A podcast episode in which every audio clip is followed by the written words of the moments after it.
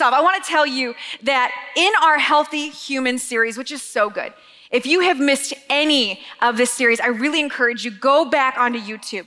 Go back and learn it because this information is gold. And next week, we have a very great treat for you. We have Kimberly Malloy coming in.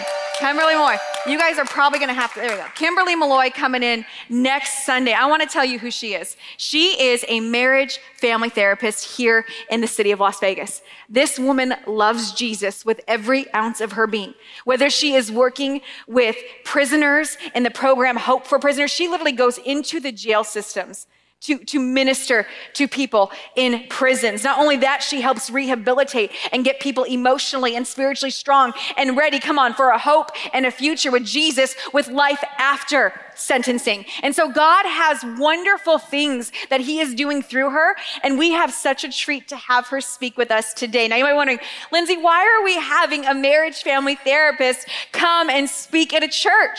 Is she a pastor? Is she a preacher? She's a preacher. She's a minister, but why are we having her share this? It's because if we want to be healthy, healthy means whole, amen? And she's gonna be talking on the topic that I have Jesus in my heart, but I got grandpa in my bones. Meaning, what does it mean that if I love the Lord with all my heart, but I come from a difficult past? Or maybe the way that I was raised, or even generations, how my parents were raised, and that impacts me now. How I am now with hardships, I'm impacting my children. And so I believe Kimberly is gonna set us up, come on, for success. Do you realize that we get a free 45-minute counseling session? Come on now, that's so good. It's so good. So this is gonna be a great opportunity to call your friends, to text your family members, let them know that come hang out with us next Sunday. All right, here's what we got going on today. Today is Healthy Humans Grieve. Healthy, doesn't that just sound exciting? Are you so happy that you came to church today? Healthy Humans Grieve. Why are we talking about this? Next one, because healthy equals whole.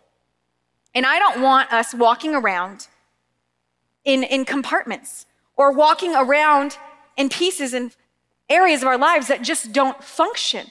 I want to be whole. Whole in the mighty name of Jesus. Now hear me, whole doesn't mean perfect. Not in our context. We can't be perfect until Jesus, until we're either in heaven or come on, he comes back and then we will be perfect. But right now in this lifetime, we can have the goal of being whole. We can have the goal of conquering these areas with the help of the Holy Spirit in our lives. And so we cannot do this without talking about grief. All of us have experienced heartache, right? Anyone ever not had your heart broken? Give it some time, right? Everyone experiences heartache. Everyone experiences sadness. All these things take place. Are we like strobing up here? Like, am I supposed to be dancing? Because I left that life behind 20 years ago. Hello. So let's talk about what grief means, because hear me. My goal today is that you get comfortable with the uncomfortable. Church is not just a place to come and feel all the wonderful, joyous feelings. It's not all giggles and butterflies and roses and oh my goodness, life is just wonderful all the time. Because that's a lie, isn't it? Life is not wonderful all the time. Some of us barely make it into this room. Some of us haven't made it into this room because life is so hard. And so what does grief mean? Grief is the normal, will you say normal? Normal response to a significant loss. Now hear me, all of us are trying to define what significant means. It means whatever loss was significant to you. As a child, did you ever have a divorce in the family? That is a significant loss to you. As a young person, did you have to move away from your home because your family changed jobs and you were uprooted out of everything that you knew and thrown into a community where you knew no one? That's a significant loss. I'm a dog mom. When the time comes for my sweet puppy to go to Rainbow Bridge, I will grieve that loss. That'll be a significant loss for me. I love my dog. We've lost children, parents, finances.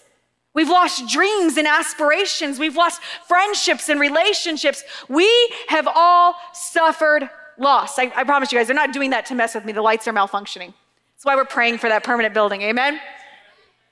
And so it may include feelings. So as we're responding normally, it's normal to include feelings of great sadness, of anger, of guilt, and despair. Physical problems such as not being able to sleep and changes in appetite may also appear in grief. So if you have not been able to eat, or if you find yourself, all I want to do is eat, or if you find yourself sleeping, or I can't sleep, all of these emotions, grief not just impacts your heart, it impacts your mind. It impacts your physical body. If we want to just shut those off, that's cool too. I'm cool with that. You want to just go, let's go old school and just unplug it. Amen? I'll get a flashlight and we're going to go back to those kind of days. So let's keep going. Everyone experiences loss. I want you to accept that as truth today. Everyone experiences loss. And hear me, if you have not experienced loss yet, you will experience loss. You do not get out of a loss-free card. This is not Monopoly. It's not that God's favor and love is on you so greatly that you will never experience loss ever in your life. No, you will experience loss. And loss must be grieved. And here is where we get it wrong, because we don't do the grieving part. We don't do the grieving part. And here, there's many reasons why we don't grieve. Sometimes it was never taught to us how to grieve. We never modeled it. Anyone have a parent that you never saw any emotions, good or bad?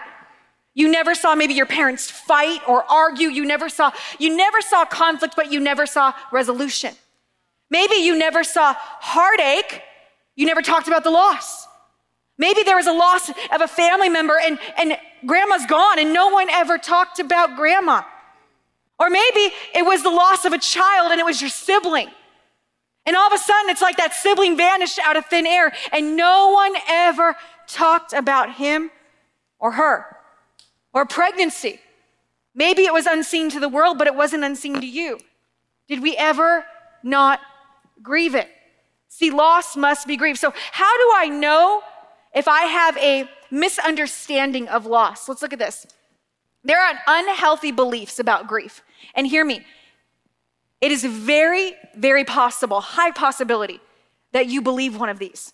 Because I'm telling you, I believe some of these. Before I went through grief recovery, I believed a lot of these. Don't feel bad. Replace the loss. Your dog dies, get a new one next day, right? Replace the loss. You get divorced, get married again, right? Like we replace things instead of healing, right? In other words, if one marriage had failed, heal from that so then the next one doesn't become a replacement but an addition to your life. It becomes a blessing instead of a replacement, amen? Grieve alone. You know, that's just between you and Jesus. That's just you and Holy Spirit. Grieve alone. Have you ever been told to go to your room when you're showing emotions as a child? Have you ever been told by your spouse, or has your spouse walked away when you were showing emotions? Grieve alone. Just give it time. Do you know what the biggest lie in all the world is? Time heals everything. Beep. No, it does not. Time does not heal everything, because you can sit there the exact same way, doing the exact same thing for 45 plus years and never heal. Time does not heal everything unless you are working with that time to be healed. Be strong for others. Whew. This one's hard, especially if you're a leader in the family, or maybe you're the planner. And when that family member died, it was all on you to make sure everything was closed. Everyone else was experiencing the grief while you were collecting the pictures for the slideshow. See what I'm saying? It's hard. Be strong for others. Keep busy. Whew. And that's not just a woman thing. That's a man thing too. Keep busy so you don't have to deal with it. Has anyone ever believed any of these things? Yeah? Anyone ever done them? I'm like, how many things can I put up, right? I've done all of them. And so why is talking about grief difficult? It's difficult because we're in a world that wants us to get over it. The world wants us to get over it. But friends, loss is something that we don't get over. It's something that we go through. I'm gonna say that again. Loss is not something we get over. It's something that we go through. So why the struggle with grief?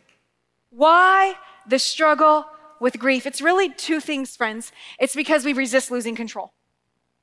And remember when Pastor Jeremy talked about there are things of the spirit, right? We're in this war. I've got the flesh and I've got the spirit, right? Our flesh does not want to lose control. It wants to trust in itself. It wants to feel like everything is within grasp and reach, and I've got it all together. Even if I'm juggling all of it, I still got it all together. My hands are on everything. We resist losing control. There's very few people who are like, make decisions for me. I'm just on the ride. Jesus, take the wheel naturally. We're not naturally like that. What do? We escape. We escape. We numb, we avoid, and we distract instead of grieving. Why? Because it's hard. Because it's hard. What's the second reason that we do? We view losses as interruptions.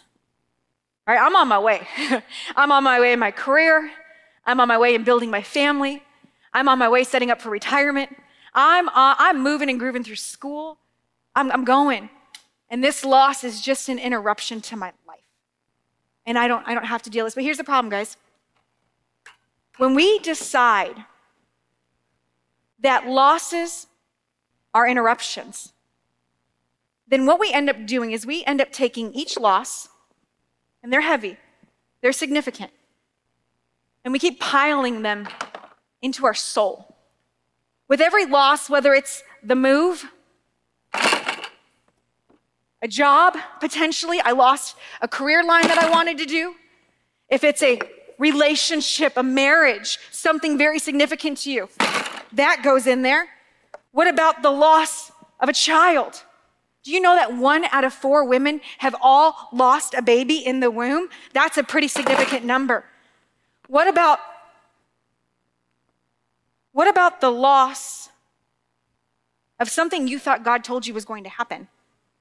And it didn't happen. So now we're dealing with grieving and disappointment, and it just keeps going on because it's different. We don't just lose one family member, we lose 2 or 3 in a lifetime. We don't just get lost in a career once, we do it twice or 3 times and so on and so forth. Do you see how this can feel? Yeah. God never created you for your soul to be weighed down by loss. In fact, the truth of the matter is this, that loss and grief can actually make our lives more, not less. And we think that grief is going to make us less of a person. Why? Because something is being taken away from me. We really do think that we're losing chunks of our lives, chunks of our souls, chunks of our callings and our dreams and our livelihood when we lose something. But how do you all know? We all know that God's math is not our math. The way that the Lord does things is not the way that we do things. And so when He says that loss and grief can actually make our lives more, not less, how does that work? Well, I want us to get a practical example in God's word of what it looks like to live and move through grief. See, David is the one that's described as, the one after God's own heart. That we know that this was the young boy who was called at an early age to be the second king of Israel. We know that he was the young man that not only killed the lion, but he also killed and defeated Goliath. He was a powerhouse, but he was not a stranger to grief and loss. In fact, this is going to be one of his closest relationships early on in his life that he loses. And it says this, in 2 Samuel chapter 1, on the 3rd day, a man arrived from Saul's army camp.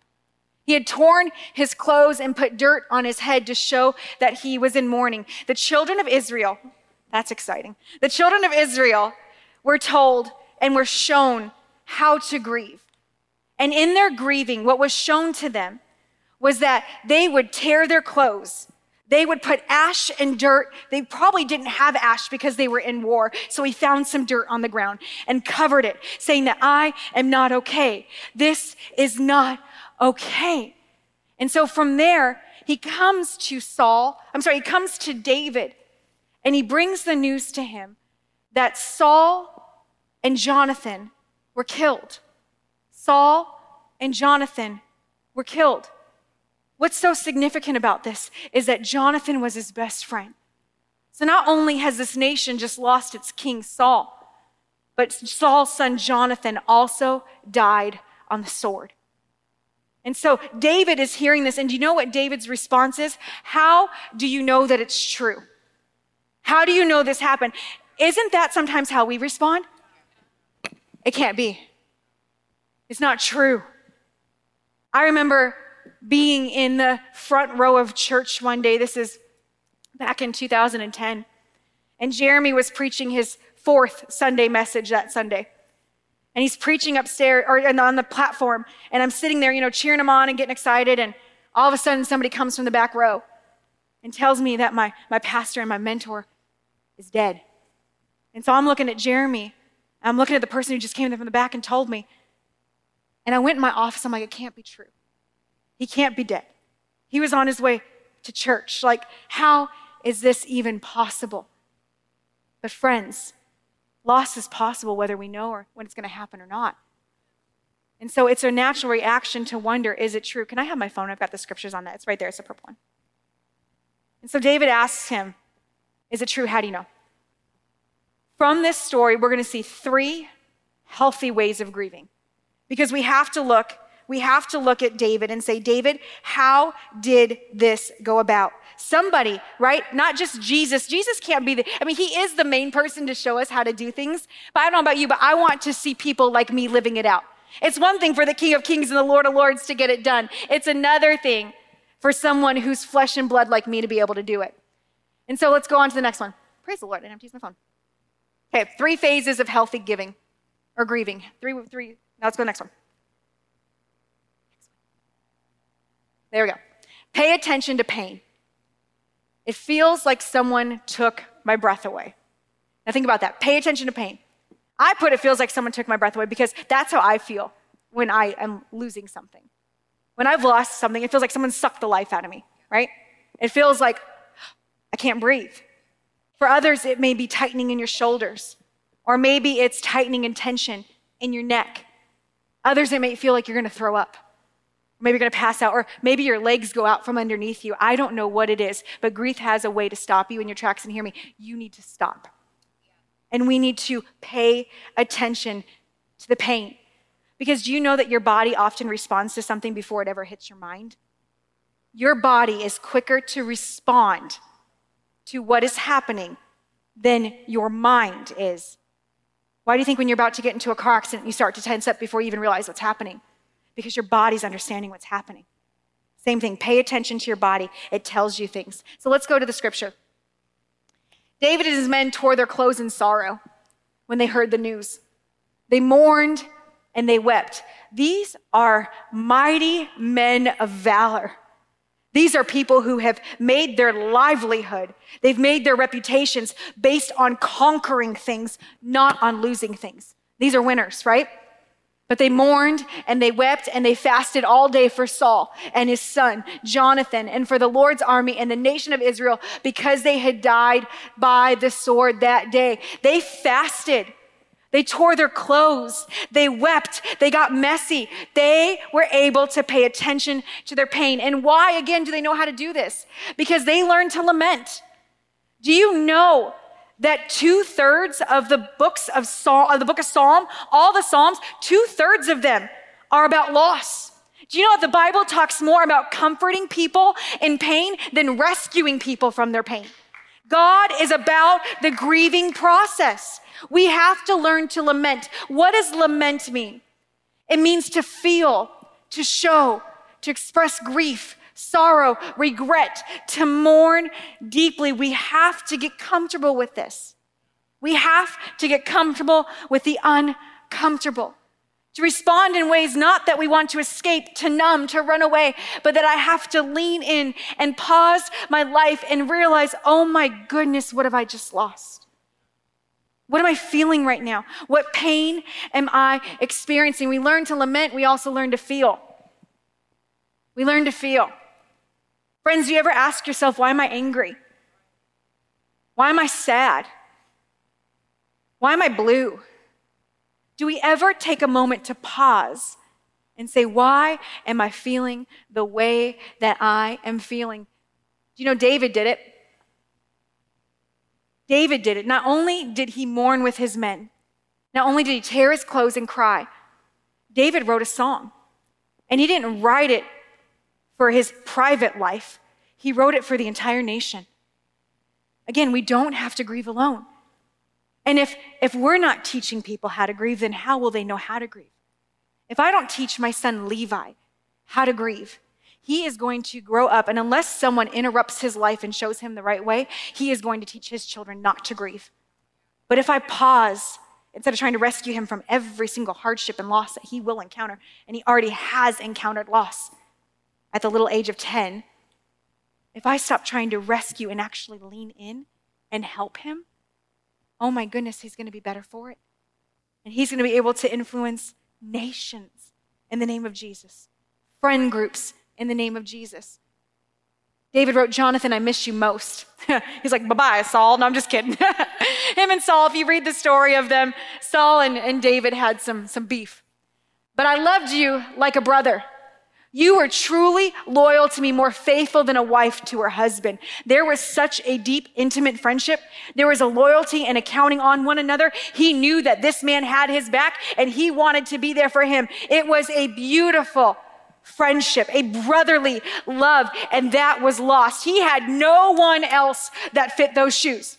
David came from a big line of brothers. And you remember when the prophet Samuel came to anoint the king, none of those brothers went out to go get David. None of the brothers believed that David could possibly have something incredible going on in his life, that he could be called to more. So this friend was closer than a brother. And that friend is now dead. And so he leads the nation. And we're going to lament. We're going to feel our feelings. What's next? So not only are we going to learn to, embrace that pain, right? We need to wait in the in-between. It means that after you have a good cry, you may not be fully over it. In fact, you won't be fully over it. After you have a good release, there's still going to be going on time between when I had the loss and when I am healed of that loss.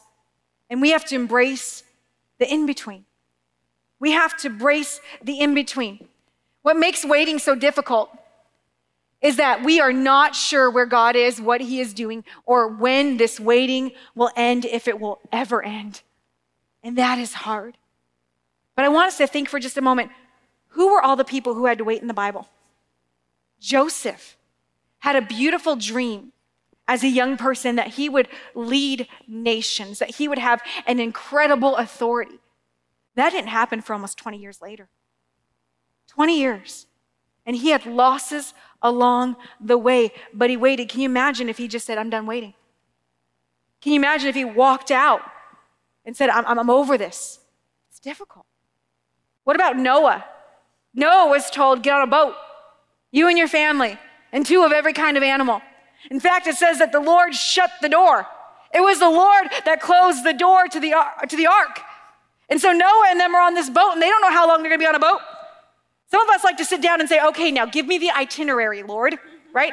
Give me the itinerary and the schedule, like this is a cruise ship or something. No, give me the itinerary so I can know exactly what is coming up in my future, Lord, and I can plan accordingly. That's not life, and that is most certainly not loss. Do you know that Noah was tempted to get out of that boat? How do I know that? Because he sent birds to go see if there was land yet. He sent birds. Go check, bring something back. Can you imagine getting stir crazy? Friends, it is normal to get stir crazy in the in-between. It's normal to get uncomfortable in the in-between, but we have to get comfortable with the uncomfortable. We've got to become friends with discomfort because it's in the discomfort that God does the greatest works. What if the apostles and the disciples, said, Jesus, I know you told us to wait in Jerusalem, right? This whole upper room thing, but gosh, it's been long and I'm so over it. These guys are smelling, they're praying, I'm running out of words, like get me out of this room. What if they would have abandoned what God had asked them to do and whoop, no Holy Spirit? You ever think about that? Or no Holy Spirit for them? Maybe everyone else stayed, but I think, and this rocked me, How many amazing God moments have I missed because I jumped ship early? Because I got out of line. We all know that. We go to the grocery store, we get in line, and we keep thinking what line's going to move faster. And when it's not moving at all, you're like, forget it. The shirt's not worth it. The bananas aren't worth it. And we leave. We do it with life. We are an impatient people. And so if you are struggling in the middle, and hear me, I'm only able to tell you this because I've struggled in the middle. I have been stuck in the middle between I am not hopeless because I have Jesus, but I am not hopeful for anything else in my life. I've been there. I've been stuck. I met a girl in January. We were at a Crave table together. I was leading a Crave table in the middle of grief. It's awesome. No, I don't say that as a perk. I said, as Lindsay, you probably shouldn't have been leading a Crave table. And I was leading a Crave table, and there was this new Christian. She's brand new to the faith. Her name's Tori. And she was glowing, like so happy glowing. And she sat at the grievers table. And I remember she only made it one table with me. The next time we had Crave, she was at somebody else's table. And hear me, I don't blame her because I was blue and she didn't know me. If you would have met me for the very first time in January, I would look like I am bipolar up here. I'm not the same person as I was in January, because January, my soul was just weighed down with grief. But I remember in April, when Tori found me again and I've been working through the middle, Tori came up to me and she says, I see a difference. I was like, well, thank God, you should have known me a year ago. It was really awesome. But I wasn't the same in January, but I didn't abandon the middle, and God was working things out. So hear me, I wanna give you a resource, because hear me, sometimes prayer is not enough. Sometimes just praying is not enough. God has equipped and used people with giftings and callings and resources, and he has inspired both men and women, even children, to create tools to help us get through these hardships. And so one of the greatest tools that I had alongside my relationship, I didn't ditch prayer and pick this up. This was part of my prayer and this, okay? It was the Grief Recovery Handbook. In fact, I've given about 5 out already at this church. So if you are struggling and you're caught in the middle and you're feeling heaviness on your soul, this is a wonderful resource for you. Grief Recovery Handbook. See, spiritual growth happens in the waiting. Growth doesn't happen when I get to the mountaintop, right? All the work was done getting up that mountain, right? The growth happens when you're running the race, not at the finish line. It happens when you're in it. So Jeremy and I want to equip our church so that we do not abandon and jump ship in the middle, but we get comfortable with discomfort. Are y'all tracking with me? We good? Yes. I know there's a lot of distractions, guys, but I'm grateful for you hanging in there. Here's the last part. Allow the old to birth the new. Allow the old to birth the new. Now hear me, this is not replacement. This is not that God removes something and he just, in order to give you something else. It's not replacement. Loss is loss. When Jesus died on the cross, guys, that was a loss for people, especially because they didn't quite understand that he was coming back. It was an incredible loss to see their friend, their rabbi, their teacher, their Messiah. For Mary, that was her son. For his brothers, that was their family hanging on a cross. For the disciples to know that Jesus was dead and in a tomb. They were not expecting Jesus to rise from the dead. That was not on their comprehension. So for them, they lost what was supposed to be the hope of the world. But 3 days later, come on, when a woman came to that tomb looking for what did you do with Jesus? Just tell me where he is so I can be there. I can take care of him. I can minister in his death. Where is he? And Jesus said, here am I, woman. Here am I. And he was raised to life. Friends, that's the hope in Christianity. That's the hope of Jesus, is that wherever there is death, there's always a possibility for life. And so in our losses, yes, things die, but new things come to life, and they do not replace what is gone.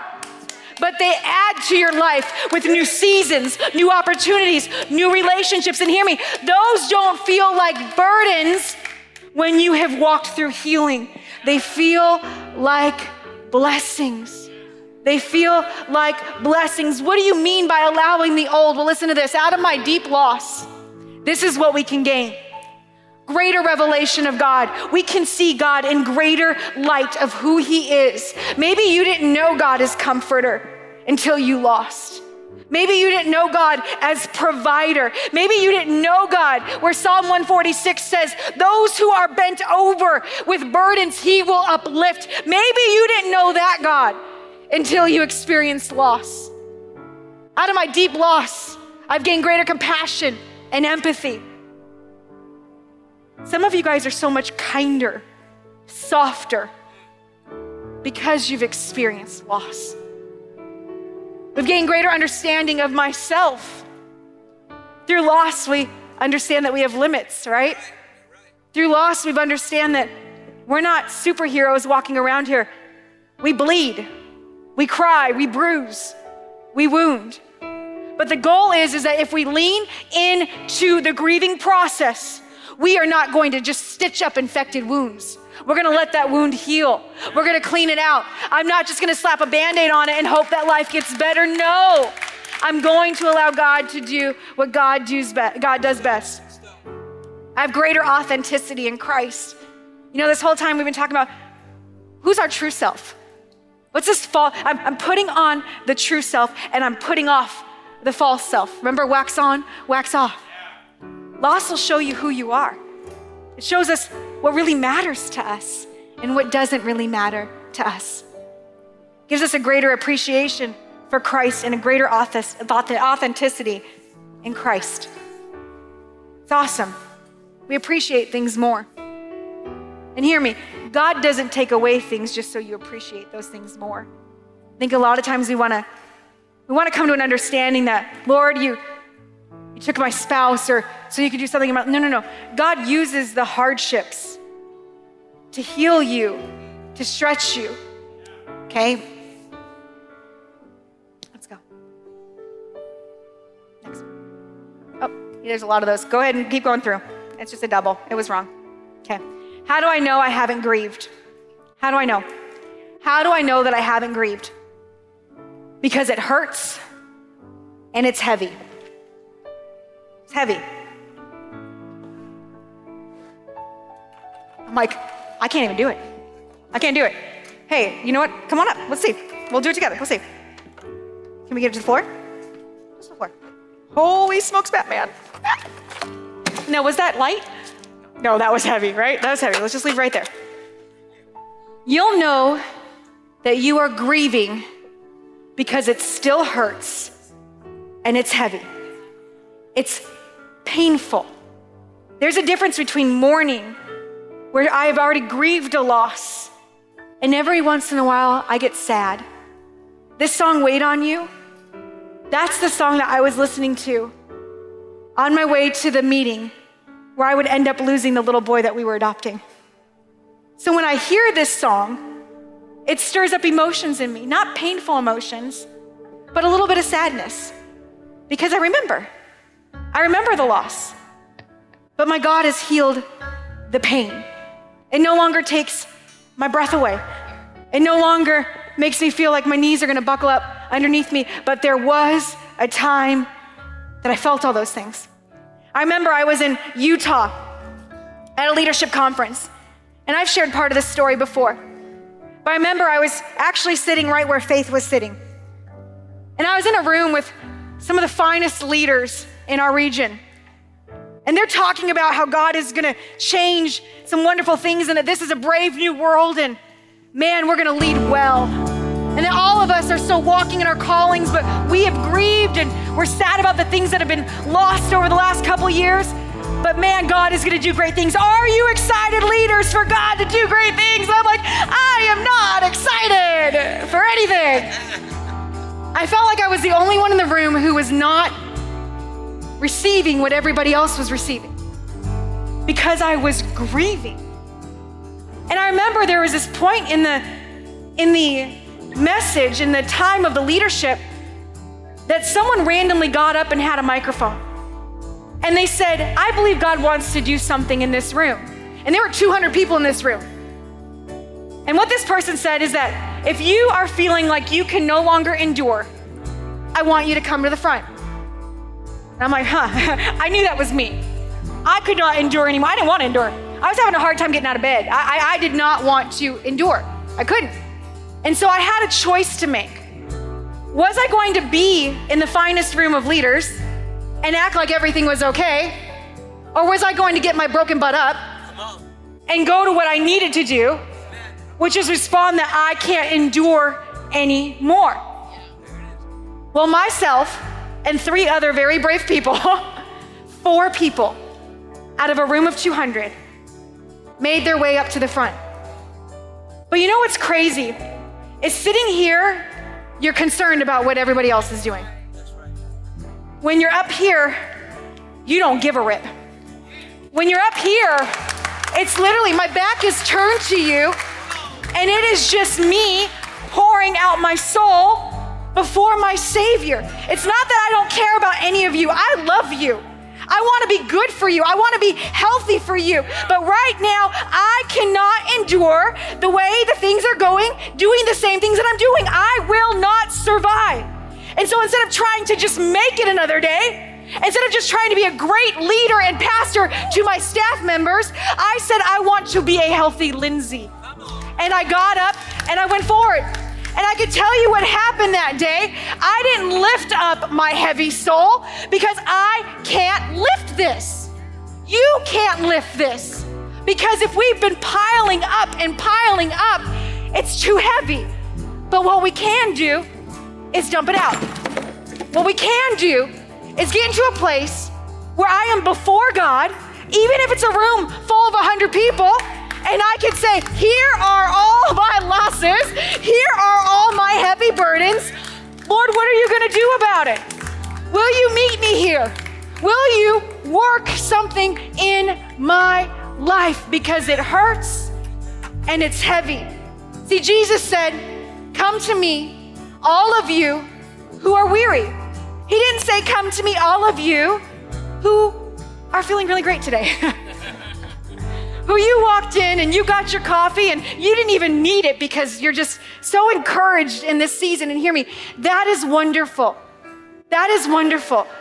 But life has seasons of wonderful and it also has seasons of hardship. And at Avenue Church, I don't have a mask on. At Avenue Church, I'm not asking you to put your best Sunday attire on. I'm asking you to be truly, authentically you and have an opportunity that if God is here with us, then I can be undone in the safe and wonderful presence of my Lord and Savior Jesus. So Jesus said, come to me, all of you who are weary and carry heavy burdens, and I will give you rest. Take my yoke. He's saying, empty those things out before me. Take my yoke upon you. Let me teach you.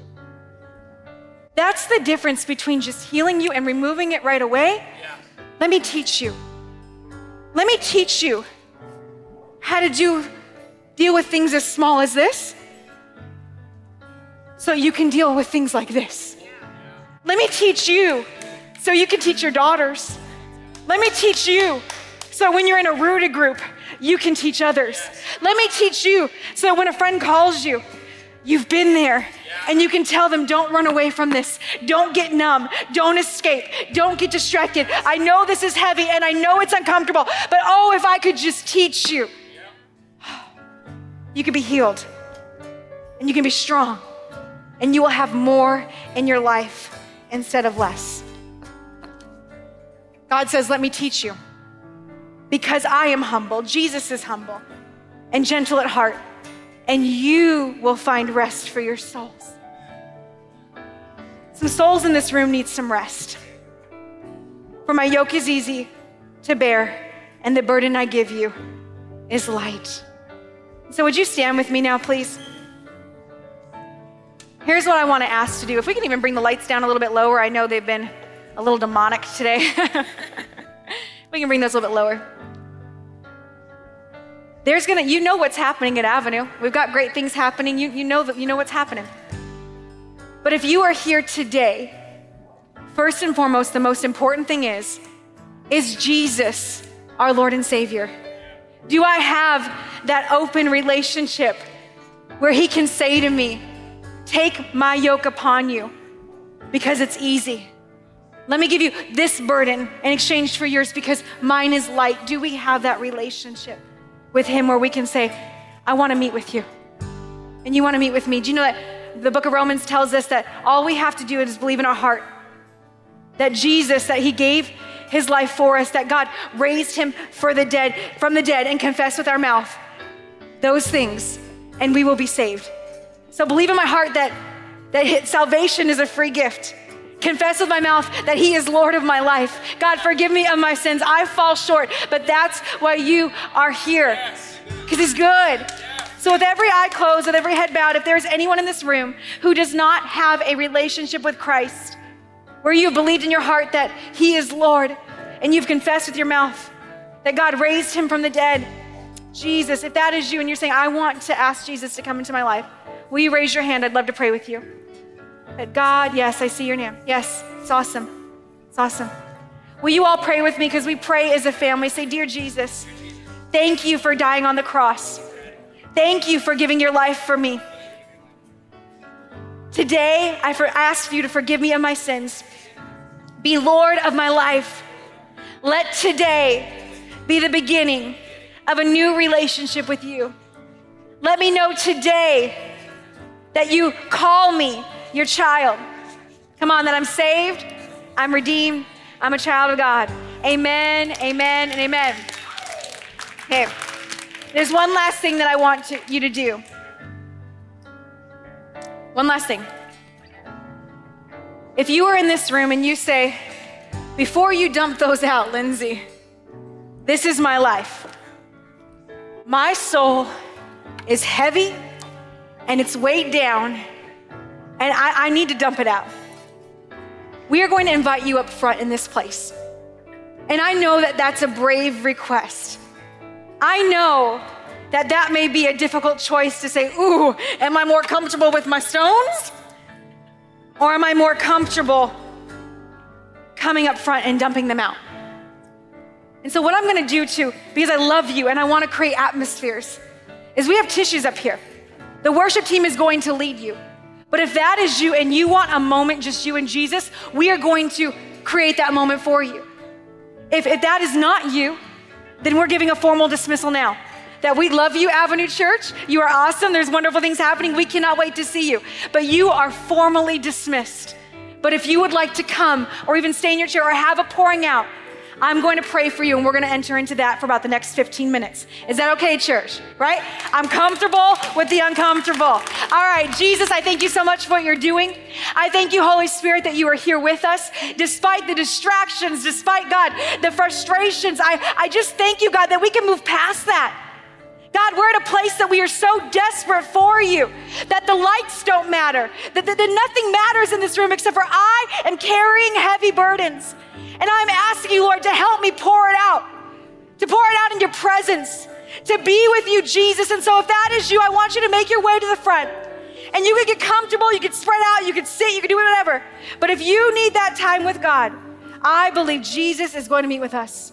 Amen, amen, and amen.